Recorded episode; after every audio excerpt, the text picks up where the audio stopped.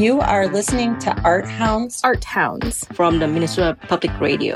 Bonjour, Najakweta Bikwe Jinakaz, Suzanne Tibbetts here.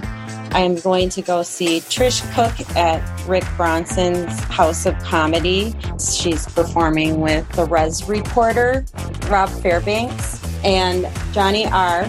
And they are very funny. I saw their show a couple weeks ago, and there were so many people interested in it they're going to do a repeat show on August 10th.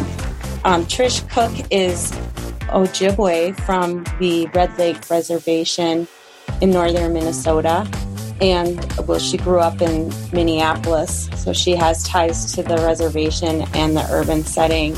So she uses both of those worlds to structure her show non-native people can um, enjoy it just as much. She tells stories that everybody can relate to. She's very engaging, very charismatic. The event is Indian Way Comedy, and it will be at the Rick Bronson's House of Comedy at the Mall of America on August 10th. So I'm really looking forward to um, laughing with Indian folks and Indian comedians.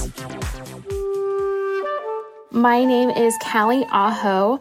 I live in Savage, Minnesota, and I work in the Twin Cities as a director and intimacy coordinator, and I also do some dramaturgy work. So, um, the show is My Empty Arms by Sherry Furlick. It's going to be at the Minnesota Fringe Festival, and it's Sherry's story about um, her choice of putting up her daughter for adoption and when Sherry talks about it, there's no shame, there's no guilt. It was, I had these choices. I was able to make an informed choice of this was the one for me. The show format is more in the line of a one woman show with inserted dialogue from the other performer and also her director who were adoptees but it's also meant to drive conversation.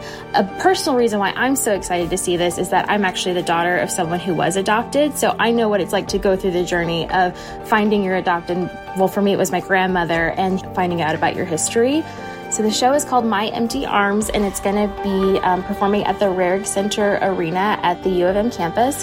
The show opens tonight, August 4th at 10 p.m., and it runs through August 13th. My name is Mai Tran, and I'm a local artist here in Mankato, Minnesota, practicing uh, woodcut printmaking for uh, a few years. The art scene in Mankato has been growing pretty fast in the past couple years, and one of my favorite galleries here in town happened to have a show coming up this Friday. The show called Art Inside.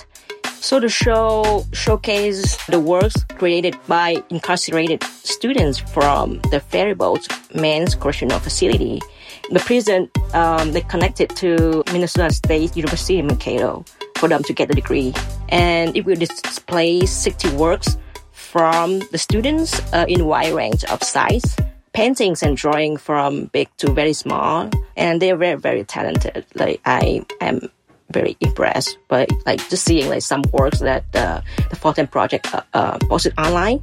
The show called Art Inside and it will run from August 5th to the 20th. The opening reception on August 5th from 7 to 9 p.m. at the Fulton Project Gallery in Mankato.